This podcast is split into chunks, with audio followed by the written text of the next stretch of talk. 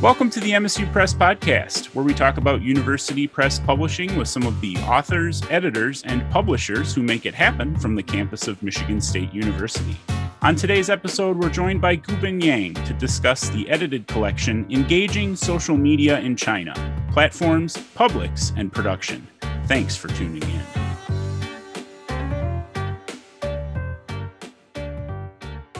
In China today, the party state increasingly penetrates commercial social media while aspiring to turn its own media agencies into platforms.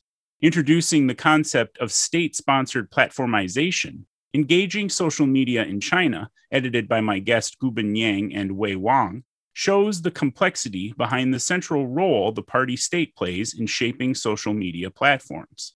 State sponsored platformization, however, does not necessarily produce the Chinese Communist Party's desired outcomes. Citizens continue to appropriate social media for creative public engagement at the same time as more people are managing their online settings to reduce or refuse connection, inducing new forms of crafted resistance to hyper social media connectivity. The wide ranging essays presented in this volume explore the mobile radio service Himalaya.fm, Alibaba's evolution into a multi platform ecosystem, the role of Twitter in Trump's North Korea diplomacy, user generated content in the news media, social media art projects, and the reluctance to engage with WeChat, among many other concerns. Ultimately, readers will find that the 10 chapters in this volume contribute significant new research and insights to the fast growing scholarship on social media in China at a time when online communication is increasingly constrained by international struggles over political control and privacy issues. I'm excited to be joined today by Guobin Yang to discuss engaging social media in China. Yang is the Grace Lee Boggs Professor of Communication and Sociology at the Annenberg School for Communication and the Department of Sociology at the University of Pennsylvania. There, he directs the Center on Digital Culture and Society, and serves as deputy director of the Center for the Study of Contemporary China. He's the author of The Red Guard Generation and Political Activism in China and the award winning book, The Power of the Internet in China Citizen Activism Online. He is also the editor or co editor of four other books, including Media Activism in the Digital Age and China's Contested Internet. Guobin, thank you so much for joining me today. Thank you for having me, Kurt. I'm really excited to talk about your book because it introduces this interesting concept of platformization. Could you tell us a bit about what you mean by that term and how it describes the relationship between the Chinese government and social media entities? Well, among the American media scholars, there's a lot of talk about the platformization of American society, which basically means that our society, not just our social media life, but our society our economic life, you know, all aspects of our lives have become increasingly dominated by these major social media platforms. We think of Twitter or uh, Facebook, Instagram, and so on. So this is the idea of platformization, the process whereby social media platforms have come to dominate our lives. In the Chinese context, uh, uh, you know, which our book addresses, we try to explore the differences as well as similarities about the process of platformization. As we know, this is also happening in China. China has major internet firms, major social media platforms like uh, Weibo or WeChat. Um, and therefore, we also have this process of platformization in China. The main difference, uh, though, is that uh, Chinese state uh, has a very important role in regulating, guiding, uh, managing internet development, including social media media platforms. So we wanted to take into account the role of the state in this process of um, uh, platformization. I guess, for lack of a better term, we came up with this uh, concept of state-sponsored platformization there could be other ways of saying this. You might say state endorsed or state supported, state regulated. There could be other options, but uh, we uh, we thought sponsored at least gives a sense of how important the government is in this process. I wonder if, you know, for those listeners who are probably or, or maybe less familiar with social media in China, I wonder if you could give us a sense of what the landscape is like. You know, we sometimes joke on the internet here in the US that we took the internet and collapsed it down to three or four websites where everything is filtered through and distributed by I assume that the same is happening in China. Could you give us a sense of what those platforms are and what they offer users? Sure. I think uh, in a way it's uh, it's very similar to the social media platforms here in the US. In fact, the popular platform TikTok, right, is a Chinese uh, is uh, is a Chinese uh, platform with a Chinese version back in China, and user behavior is very similar. You know, China has a Weibo, which often is compared to Twitter. It's uh, it's a kind of macro blogging platform but after it started to catch up in China, users uh, have different habits, uh, different uh, cultural habits, different traditions. So gradually, uh, they take on their own um, peculiar feature, interesting, you know, peculiar features. Although there are some a lot of similarities. I would say China has a much bigger user base. Uh, right now, the most recent survey shows that over 900 million uh, users in China can access the internet, and uh, almost all of them can also access the internet using mobile phones. So that's over 70% of the 1.4 billion population in China. So it's a huge user base. You can imagine with such a user base, all these social media platforms are busy uh, all the time. Like Twitter, we see Twitter updates right happening all the time, uh, trending topics and so on and so forth. Uh, similarly with Weibo, and similarly with WeChat. Uh, WeChat is not just a regular social media platform, but it's being used for all kinds of things. You want a fast food delivery, you order it on WeChat. During the pandemic period, during long lockdown period, people do grocery shopping using WeChat. And scholars have called WeChat an application that is super sticky, that you know it's uh, for a lot of things and it gathers lots of people and it gathers lots of data too right? Because it similarly to things that we see happening with facebook of late it's as you say it's not just a shopping platform but it's also where people do their finances where they conduct their work where they do their socializing. All of these things sort of folded into one platform and as you point out on people's phones rather than on computers. Definitely. That's another similarity you might say that uh, user data appropriated monetized you might say in all sorts of ways. So after a while, platforms would recommend products. They have their own advertisements, and uh, there are also uh, uses for you know, for multiple purposes. That's part of the negative aspects of platformization is how these social media platforms turn our user data uh, into other things for political and commercial purposes.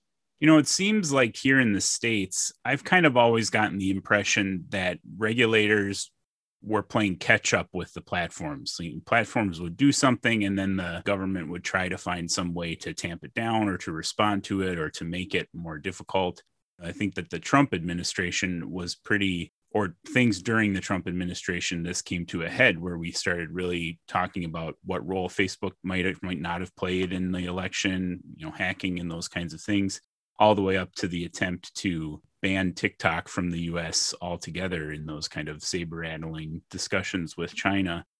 Is it the same in China, or is the state's relationship more foundational to regulating what happens on social media there? Well, I think there have been a lot of changes uh, in terms of relationship between the state and social media and internet users and industry. I would say that for a long time in the uh, in the history of the internet development, the state uh, has been playing sa- same thing catch up game. I think I would still say it's similar to, with the U.S. in that the state still playing catch up games in a lot of times because they're the regulators, bureaucrats who manage the technological in the, all these industries and uh, they are a small group of people and users, massive population of users created tool. So the regulators have to play catch up game, particularly so in the early period of history, I, I would say. But in more recent years, uh, there's been a lot of catch up, uh, meaning that the, the regulators, government uh, agencies who are, for instance, Ministry of Information Technology. I don't recall the exact name of the ministry, but there are you know government agencies in charge of technologies, telecommunications, propaganda, and so on, have been catching up fast, you know, and therefore um, also becoming proactive in how they deal with relationships with social media platforms and users. One of these um, proactive approaches, which are discussed in some of the chapters in our book, is that first of all, state media, government controlled media, uh, would uh, now very creatively use social media and digital media platforms to incorporate them into their own news making process, into their own content producing process. That's to be uh, more proactive in their process. But at the same time, state media agencies are also, there's a term that is used for this, also uh, quote unquote, occupying the internet space in that not only media agencies are now opening uh, their accounts on social media on Weibo or WeChat. But government agencies, a lot of government agencies are very actively also using these social media accounts. It's called occupation of the web in the sense that uh, because the government uh, or state-sponsored actors or institutions are more active in the digital sphere, and therefore their voices are also louder. And that's a way of countering the kind of more um, critical, you might say, critical voices uh, that often come from the ordinary users. So uh, yeah, I, I think it's a it's a great question. It's been a very sort of dynamic history.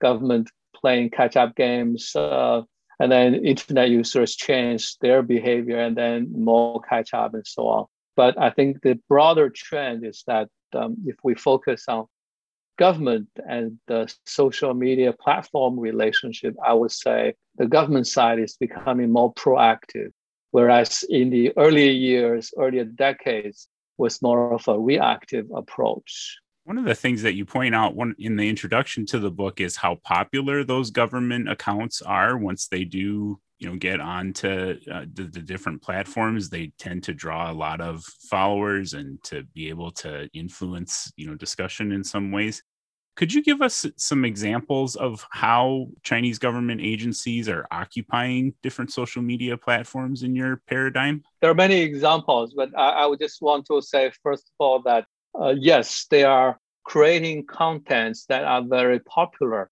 And they do so by learning the commercial practices of commercial social media platforms. So, in other words, the government media and government agencies are also incorporating the commercial logic of uh, social media platforms. What are some of the things that popular commercial platforms do? They would create a lot of content about uh, you know social uh, everyday social social life, uh, issues of social concern, and using the language that is popular among the young people, among the internet users, using, in other words, using the internet language, which is a very different language from the language you find in the mainstream media, which so, sometimes still has uh, you know, a lot of the traces of the traditional official journalistic uh, language. So you have to adopt internet language using memes, creating memes, using videos, using live streaming. Uh, live streaming has become so popular that the government agencies and government media are also very much invested in these. So in terms of the examples, there are so many. I, I it's, it's, let me see which uh, what, what will be the one that I can mention very quickly. Well, let's say Bilibili, which is a very popular live streaming uh, online video platform. It's really a place young people uh, go for fun and entertainment. But in the middle uh, last year, I think there was a very popular video that was shown on it, but then it, it sort of uh, got a lot of critical reaction. If I remember correctly, it was around the time of the Youth Day. China every year, May 4th, is the Youth Day of the nation. And uh, May 4th last year, Bilibili uh, released a video in which a well-known celebrity actor basically gave a kind of a speech, basically advising, telling young people what are the things to do, what are the things you you you you, you don't want to do, uh, giving advice to young people, but produced in a very popular, you know, very nice uh, imagery and so on. It, it, it's actually, you know, it's it's pretty powerful. But then people very quickly realize that what's the message? The message again, it's it's complicated. It's a long article, uh, you know, read in you know, by the actor. I think if I remember correctly, the me- one message is that you know, uh, well, young people, you are free. You have all the freedom. If you want to, you can travel the world and so on and so forth. And that kind of message, right? Freedom to travel, freedom to enjoy your life, and so on. That's in the middle of the pandemic. Of course, that there's a political message there. But then there are, there are people uh, re- critical responses on social media would argue, well, not everybody uh, had that kind of you know resources to travel freely wherever you want to travel, right? There's a lot of social inequality. A lot of young people don't even have uh, have jobs or are struggling just to try to make a living. And that the kind of freedom that you are promoting here, a nice life um, of, of free travel, that's uh, beyond the reach of many young people. So that I guess that would be one example. There's another element to that example because it features in the introduction to the book where you argue that the government is creating a new ideology around positive feeling, positive emotion, like an attempt to stamp out criticism and negativity in favor of promoting yearning and positive experiences and uplift and all of those kinds of things. Is that true of a lot of the government presence on social media? Yeah, I would say so.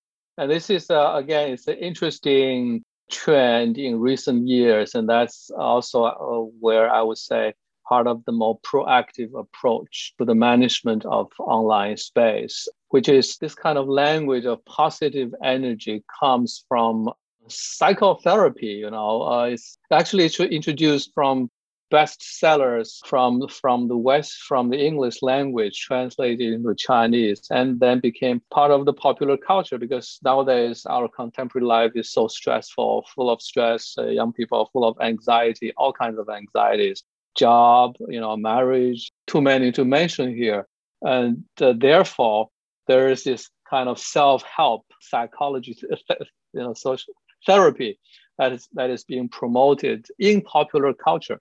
But then this also being incorporated into official discourse, government discourse, to the extent that I would even argue that positive energy has become a kind of ideological discourse that the government often would invoke uh, positive energy to argue why are you why are you complaining so much why are you criticizing the government why are you unhappy about everything that's negative energy. What we need is positive energy. So, in that sense, positive energy becomes a way of trying to suppress critical speeches online.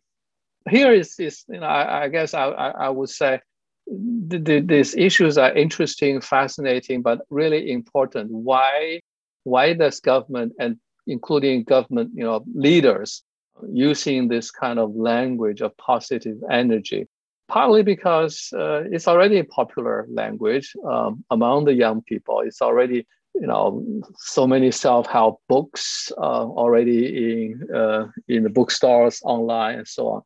So they realize that's a language that that is helpful. But secondly, it also coincides very well, I think, with a concern among leaders of the party and the government, which is that for decades, for a long time, one of the main concerns of Chinese leaders is that you know, they don't want to see social conflicts. They don't want to see protests uh, in the street. Uh, they want to see a harmonious society. They don't want to see polarized society, conflicts, and so on. So, invoking this kind of uh, language of positive energy and sometimes also a language of civility. You got to be civil in your behavior online. Is also a way of trying to promote a kind of uh, official language, promote a harmonious society. Is there's this this concern that society will go in will become chaotic. That is really a long time fear of the leaders. They don't want the society to become chaotic society. And so there's their law and order, there's the lang- there's the censorship uh, institutions, and then there is this kind of language of uh, positive energy and civility, a whole bundle of institutions and practices in order to try to really reduce this kind of social potentials for social chaos. You know, I find this attempt to control the cultural mood, you know, the kind of cultural feeling really interesting.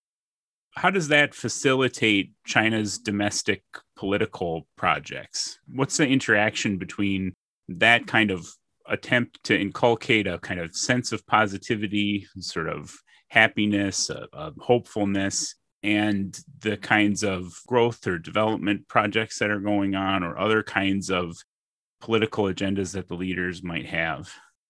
In terms of political pro- project, you know, a couple of things that uh, we could talk about. One top priority politically is to maintain the legitimacy of the Chinese Communist Party, the government legitimacy in the eyes of the people, right? And this kind of discourse of positivity certainly is one way of promoting that kind of legitimacy.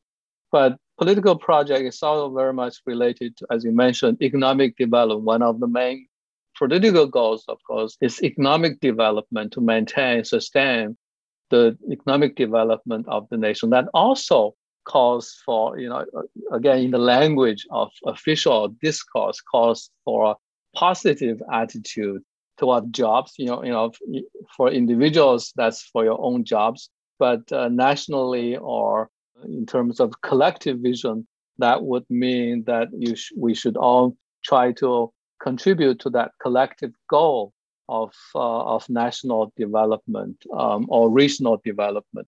I think, um, uh, I guess I could also just go back to platformization in the US, let's say, and all the social media kind of discourse in the US. As you know, that the Silicon Valley has its own vocabularies, right, uh, of sharing contents, participation. This is also kind of positivity that because uh, Silicon Valley want their own social media industries to develop, to, they want to grow Twitter or want to grow Facebook. Of course, they want you to participate, they want you to update your status all the time so that they can monetize your data. That's why, as long as far as I remember, Facebook still doesn't have a dislike button, right? It has all it has like button, so you can always like, but they don't want you to dislike other people. So that's also kind of creating a kind of positivity as a way of promoting the business. So I, I would say this is a similar kind of logic, uh, right? There's a commercial logic that can be used for political purposes as well. And we see this in the Chinese social media realm in the political discourse. I think one of the things I, I want to emphasize is how politicians and bureaucrats have become so savvy in trying to introduce this kind of commercial practices and commercial language into political propaganda. You're listening to the MSU Press podcast. I'm here with Guobin Yang, one of the two editors of Engaging Social Media in China Platforms, Publics, and Production it's interesting too that one of the things you point out in the book is that there's a sort of blend of Chinese tradition along with that, so that it's both that language of positivity and commerce and growth and development, but also a way of I think there's an example in the book using WeChat where a particular holiday associated with giving you know little gifts in red envelopes has been emulated on WeChat so that there's a continuity of tradition with this new electronic media element? Yeah, that's where we can talk a little bit about the creativity of Chinese social media firms and platforms. They keep coming up with little new tricks to attract the users, especially in the early stages of developing and promoting their platforms or apps. They will come up with uh, interesting, fancy little tricks and the appealing to traditional practices is a is is a is a safe way of doing it. And the red envelope is a good example on WeChat. You know, WeChat red envelope is still a very popular practice. During festivals in China, especially the Lunar New Year festival, the long tradition has been, you know, for parents to give children red envelopes of cash. Uh, it's a gift, but you know, you can also do so. Um, friends can exchange gifts and so on. So on WeChat, you can just easily send a a red envelope of gift. It's a little bit of money, just a very, you know, uh, some some change for kids, but it's a, it's a token of friendship. It, it's very popular. So when it was uh, introduced relatively early on, during a uh, uh, you know Lunar New Year season, it, it really gave uh, brought a lot of buzz to WeChat. I think it helped to promote the popularity of WeChat. And so that's that's one example of such such little things. And uh, Weibo as well, uh, also using similar kind of little tricks. I would say that the point here is that uh, these social media platforms are creative in this way. You know, just with small the small affordances that can facilitate interaction, that can attract users. They are, for instance, uh, emojis is another example they create a whole bundle of very cute emojis, WeChat and Weibo. And people, uh, when you are in so you're interacting with other other people, sometimes typing Chinese characters is slower than typing English alphabet. You can just uh, enter, a, you know, a, a little funny, humorous uh, emoji, and that's efficient, but also it's a really nice way of socializing with other people. All these are just little examples of what, again, media communication scholars would call technological affordances, which encourage users you know, to make use of these media platforms as much as possible, spend as much time as possible on the social media platform. That's in the interest of these business firms as well. I'd like to turn the conversation to thinking about the platforms are doing all of this to make themselves appealing to users so that they can aggregate more and more users and more and more data. Is there a way in which the Chinese government's involvement in platformization has unique consequences for Chinese users of social media that differ from those in the US? That's a it's important question. Of course, I, I think it uh, has clear consequences, turning Chinese social media platforms into particular kind of spaces that are different from, uh, let's say, the social media platforms here in the US. One of the clearest example, of course, is the presence of censorship on social media platforms. Here, when we talk about censorship, that's just another topic we can spend another hour on. But I want, just want to very briefly mention that when it comes to social media censorship, it's not like government officials or bureaucrats who are directly involved in the censoring. It's a delegation of the censorship uh, power to the social media platforms. So, in other words, social media would have departments and um, personnel who are in charge of uh, monitoring and moderating the content. Actually, while here we have the language of content moderation. Facebook, for instance, have content moderation. That's the kind of content moderation. You know, except in China, the content moderation pays attention not only to to all kinds of speech, but also to political speech. And it's being a growing industry itself. Content moderation or censorship is a business.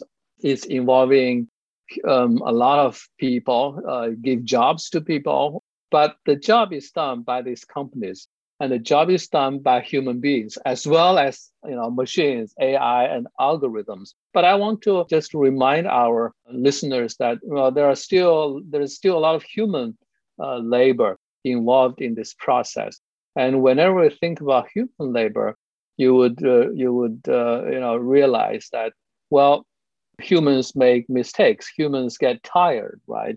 So, you know, I've been monitoring recently, writing about the social media scene during the pandemic. There often I would come across comments about, well, a particular posting on social media on WeChat has been censored, but another one is not censored, or another one uh, took a while before it was censored. You know, maybe took uh, one or two minutes before it was censored, but in that one or two minutes, that posting has already spread and became viral. Why did that happen? So the users, their comments like, well, you know, these people who are monitored online content, they are human beings. They could be sympathetic to some of these postings. And therefore, they would just wait a couple of minutes before removing them, giving them the space to the time to spread which I guess I, w- I want to say makes this censorship a very um, complex situation. That it's not like uh, because there is censorship, uh, things just disappear. Uh, people can't say what they say. People actually still saying what they are saying.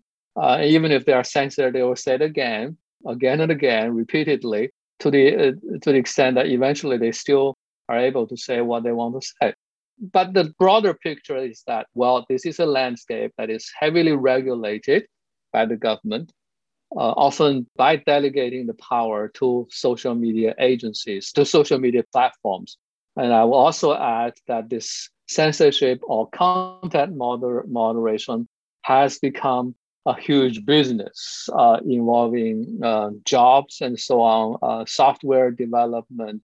It's a changing landscape as well it's another kind of game where you know people are just playing catch up on one hand you know the regulators the censors playing catch up games with the uh, with the users. I also wonder about you know i've read a little bit about the idea of social credit in china as part of the way that social media is used there. Could you say a little bit about that? Uh, social credit system was introduced uh, a while ago years ago. It's a complicated uh, system I, I would say that there was, uh, for a time, it attracted a lot of attention from Western scholars. But uh, I think because it's, it's still it's still an initiative initiative that's in the works, right? So we can we, we don't know what real consequences uh, will have. Again, there are many pieces to this thing. I think one of the core ideas is that, as you know, China for a long time until at least recent decades, China didn't have a credit card system. People didn't have credit cards. People never used credit cards, no credit card. So if you have no credit card, and then later on, credit card was introduced. Now it's introduced. Now it's quite common. But then, of course, these uh, credit card companies, uh, business companies, they'll be very interested in, in the credit of these users. They want people to have credit, right? If they want to lend money to them. So part of this credit the social credit system comes from that, that uh, you want to have a credit system when you, when you are lending money. So there is, uh, and then there is uh, this financial aspect is also tied to the social behavior. So that social behavior, in the sense, you know, there's as as we mentioned, we we, we talked about civil behavior. There's a lot of concern that people don't behave civilly publicly, especially there's fighting, street fighting, quarreling, all kind of uh, you know um, uncivil behavior, you might say. So there is this concern of uh, interest in using this system to um, monitor and encourage people to, to behave more uh, civilly. I think one of the examples that has been cited uh, in newspaper stories is that in China's fast train, a passenger occupied a seat to which he didn't have a ticket. Uh, he or she, I forgot. Uh, but he refused to to give up the seat, uh, even though you know he didn't have the ticket to that seat. It's claimed by another person, and because of that, I think that uh, uh influenced his credit. Uh, he was banned from taking the train, and that's I guess that's an example of using social so how social credit. If you have a bad social credit, you could be disciplined in some way. So, in other words, it's a system in the works, supposedly very comprehensive, but uh, we really don't know much uh, at this point about how it is working, whether it's working. But we do know that social media is being used for all kinds of purposes which are related to the social credit system, but not necessarily part of the social credit system. I've talked with people from uh, uh, related to the We to Tencent company, of the WeChat, you know, how, for instance, schools, teachers would uh, ask parents, uh, would build WeChat groups of parents of their uh, kids in their class.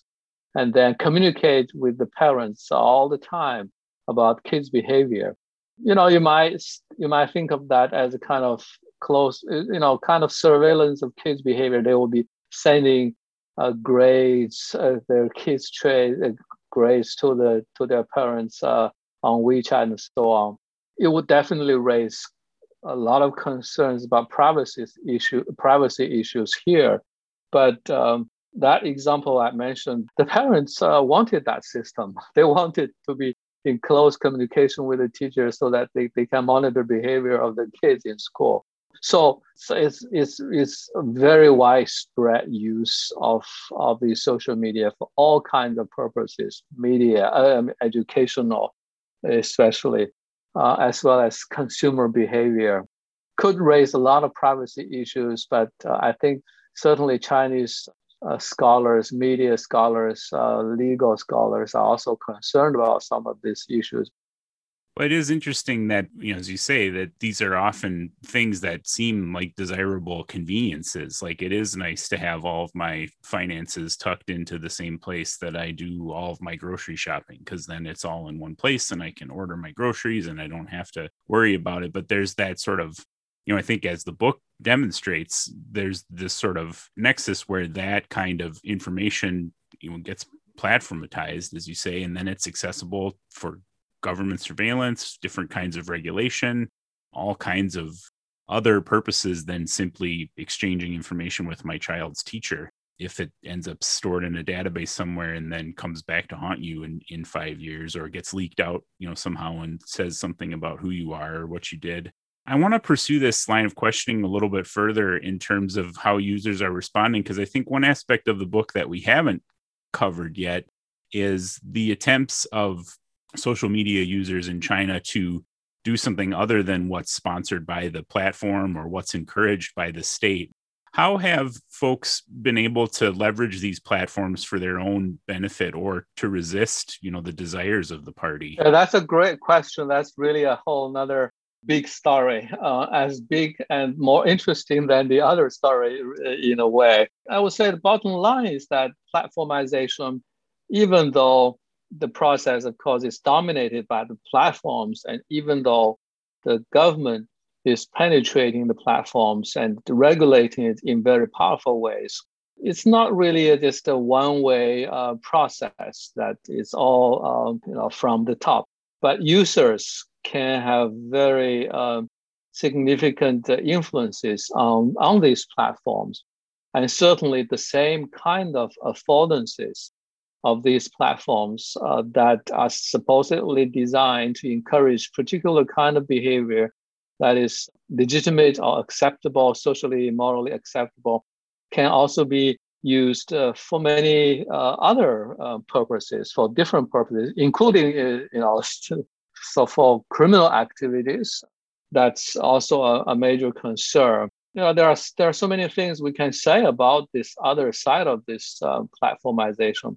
Let me, uh, I guess, focus on a couple of examples. One is, again, it's one of the main concerns of the government, uh, which is that um, you know social media is a place for consumption, for entertainment. People just watch shows, buy things, and uh, it's all this entertainment and consumerism and so on. But actually, individual users also use them for civic engagement as well as for um, protest activities. Civic engagement meaning that they can organize, they can organize all sorts of things, let's say community volunteering, or they can organize very easily reading groups film watching groups.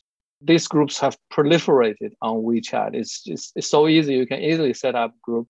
It's called friends circles. Well, these groups, many of them just uh, you know, disappear uh, after a while, but a lot of them become, you know, stay there. They become enduring kind of social relationships, communities, very tightly knit communities.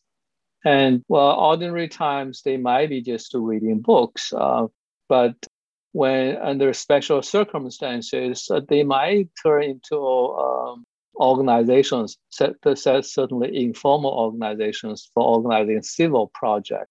Let's say, environmental protection, right? Uh, organizing a campaign for, for environmental protection, recycling, organizing a protest activity. This could be done quite easily.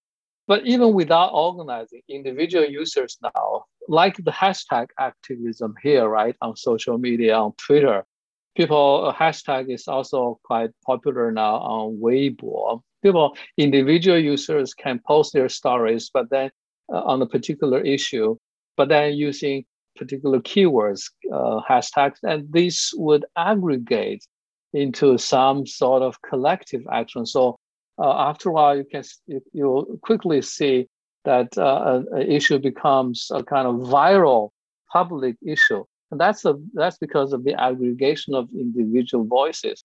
This has always been happening, um, and a couple of chapters in our book uh, continue to explore this aspect of the use of um, social media platforms. So this is one story, a major story, you know, is use of social media for civic engagement, uh, for criticism, even for protest, and individually or sometimes uh, in more organized forms.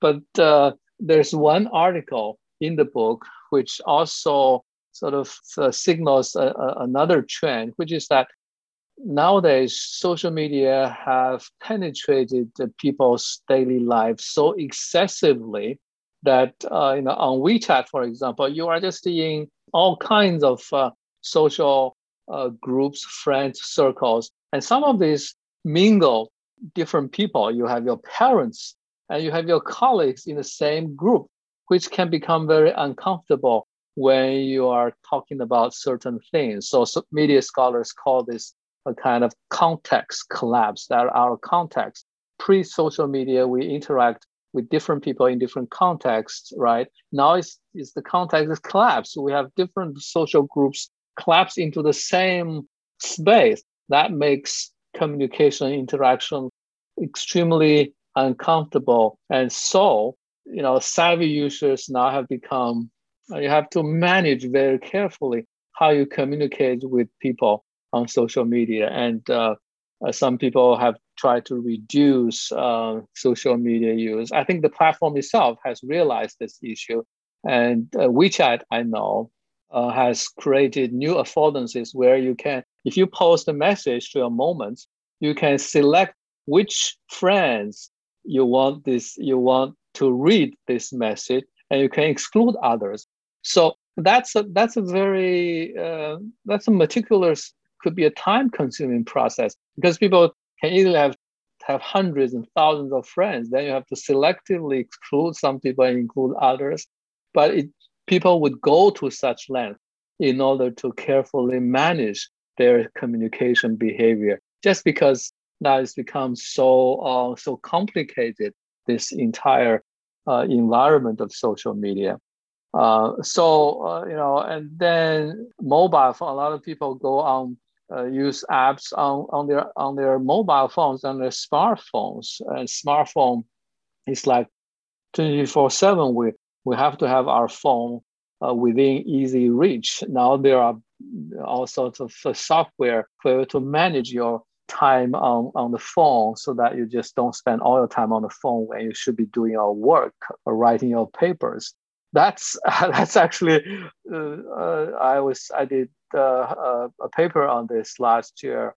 How you know a lot of people are becoming more more and more savvy about a lot of young people is that they are using software to help them manage how they use phones. So this is another trend, which which is to say that such excessive pervasiveness or immersive you know environment of social media has caused a lot of anxieties uh, in itself to the extent that that users are beginning to try to be more careful in managing this.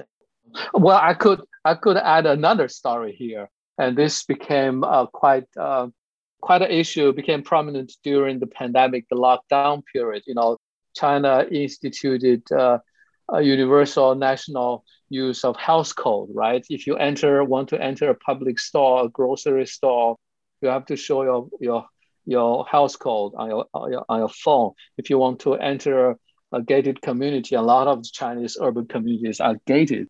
You have to show the health code. But you know, a lot of the senior citizens are not very savvy in using the smart using the smartphones or uh, the phones at all, and they certainly are not very good at using the health code, a kind of new thing. If you want to enter a public uh, space, a gated community, you have to show on your on your iPhone that your your health code shows that your testing result, COVID testing result is negative. So it's it's a it's a it's a QR. It's a it's a it's a little app, but it's on every phone, and it's almost required of everybody if you want to move around in public spaces. But a lot of senior citizens find it, uh, especially initially, it's not easy to use. So they have to learn this. So this became an issue. So uh, we're talking about here sort of a digital divide that this this pervasive social media culture and you know mobile phone culture not everybody is savvy the senior citizens uh, tend to have to play catch up so uh, you know uh, we see them complaining about the about these kind of difficulties all the time to their children and uh, of course among themselves my parents are an example. You know we keep in touch on wechat by using the video function on wechat. Uh, we've been doing this for a long time. But from time to time, they will have uh, some difficulty in handling the WeChat videos, you know, um, and you know it's it's a long process of learning. They always it's, it's just not uh, doesn't come naturally to them as it does to the to the young people. So uh, I think that's another challenge that it, this rapid development and upgrading of technologies always creates difficulties for the for a certain part of the population. And in this case, it's the senior citizens. So I think the anxieties are there. And that therefore, there is some, uh, some degree of resistance among some people against this kind of um, new media culture. You were talking at the beginning of your response about the way that individual users have been able to mobilize via social media technologies, or that in the case of senior citizens, they've resisted even if only because it's difficult to learn how to do it, but they've resisted maybe sharing certain aspects of their lives or conforming to these health codes that they're uh, being asked to manage. Has the government platformization have they pushed back against that? Have they reacted to users' attempts to remove themselves or to repurpose these platforms for political purposes? No, I don't think so. Uh, I think uh, the kind of this kind of refusal to use, you might say, is a relatively um, minor trend. I think the broad trend is that uh, well, social media is here to stay, right? That's uh, that's a condition of our life. Uh, like it or not, you have to deal with it. So that's the that's the major trend. So I don't think the government is worried about about you not using it. I think they are they are more worried about you using it uh, to you know to protest all the time, to you know right um, to to be uh, challenging the government. Or that's what they are worried about. Like here, I think there there's also a kind of a minor trend of so-called social media minimalism. Uh, some people are advocating. So as much as possible reduce your use of social media but uh, i don't see it uh, you know uh, growing. I think the major trend is there. We can we we cannot deny that the reality is such that social media are powerful presence in our life in our everyday life political life economic life. We will have to deal with it. We have to work with it. You cannot uh, just turn a blind eye to it. Yeah, I think that's my take on this. I, I, I don't, uh, at least as long as I, I, you know, as much as I can tell, I don't think government is, is very much worried about that. I, I guess the social media platforms are, of course, they are always worried about traffic, about losing users. They are always invested in building and growing their user base. That's uh, uh, they are probably more worried about this kind of refusal to use.